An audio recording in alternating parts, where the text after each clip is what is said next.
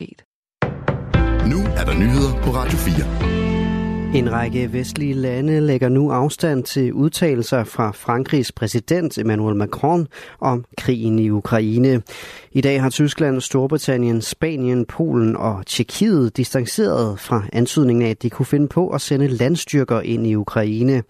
I går ville Emmanuel Macron i forbindelse med et møde blandt vestlige ledere i Paris nemlig ikke afvise muligheden for at sende vestlige styrker til Ukraine. Men siden er der altså fra blandt andet Tyskland kommet en ganske kategorisk afvisning af muligheden for det.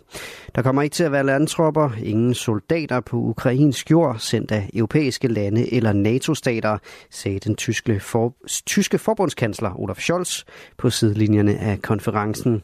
Også den danske forsvarsminister Truls Lund Poulsen har afvist danske soldaters tilstedeværelse.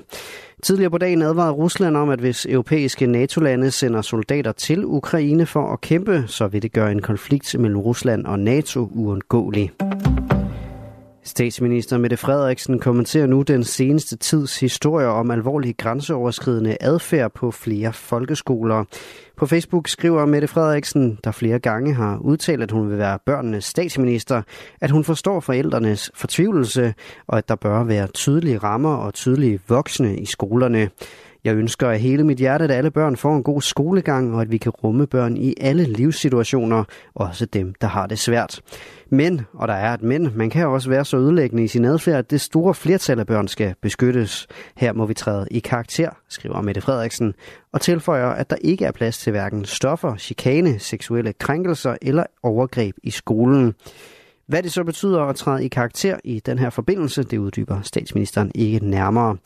Flere medier har kunne berette om tilfælde af trusler og vold på flere skoler, nogle gange af seksuel karakter, og det har fået regeringen til at varsle ændringer i skolernes ordensbekendtgørelse. I flere måneder har landmænd i hele Europa protesteret mod en kommende naturgenopretningsplan, som efter deres mening vil forringe mulighederne for at drive landbrug. Ikke desto mindre overlevede planen i dag en afstemning i Europaparlamentet. Den nye lov sætter et mål om genopretning af mindst 20% af EU's land- og havnaturområder i 2030 og alle økosystemer, som har behov for genopretning i år 2050.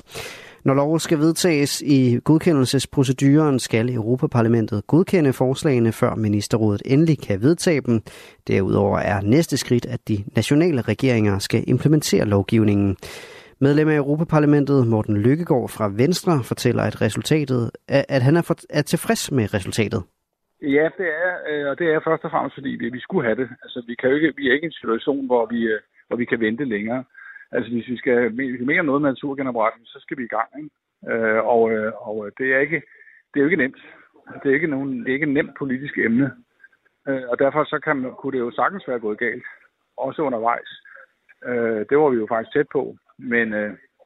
Men vi endte altså et sted, hvor flertallet kunne sætte i, og det er i sig selv bedrift. Det er derfor, jeg er glad. Miljøminister Magnus Høynikke fra Socialdemokratiet kalder godkendelsen for en stor sejr for Europas natur. Det er vigtigt, for vi står i en biodiversitetskrise, hvor vores havmiljø er presset, og vi taber arter i et hidtil uset tempo. Med forordningen skal vi i fællesskab styrke genopretningen af biodiversiteten i EU, skriver ministeren i et skriftligt svar. En større del af de ansatte hos den danske cementgigant Aalborg Portland har nedlagt arbejdet tidligere i dag. Det siger Peter Birkegård, der er managing director i virksomheden. Vi har haft en overenskomststridig arbejdsnedlæggelse, og jeg forventer, at folk møder ind i morgen, som de retligt bør, siger han. Han vil ikke komme nærmere ind på, hvor mange der er tale om, men oplyser, at det er en større del af de ansatte.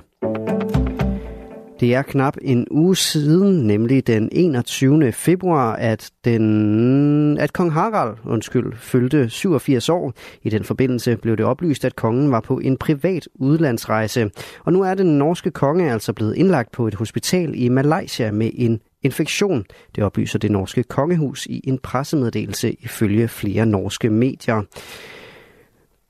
Og nu skal jeg lige se, hvor jeg var henne. Jeg var lige her. Også tidligere det her år har Kong Harald været sygemeldt. Onsdag den 31. januar blev han sygemeldt med en luftvejsinfektion, og tidligt i februar vendte han tilbage til pligterne. Han har de seneste år flere gange haft problemer med helbredet. Tørt og mest skydevejr, stedvis diset eller lokalt med tåge og temperaturer mellem 3 og 6 grader.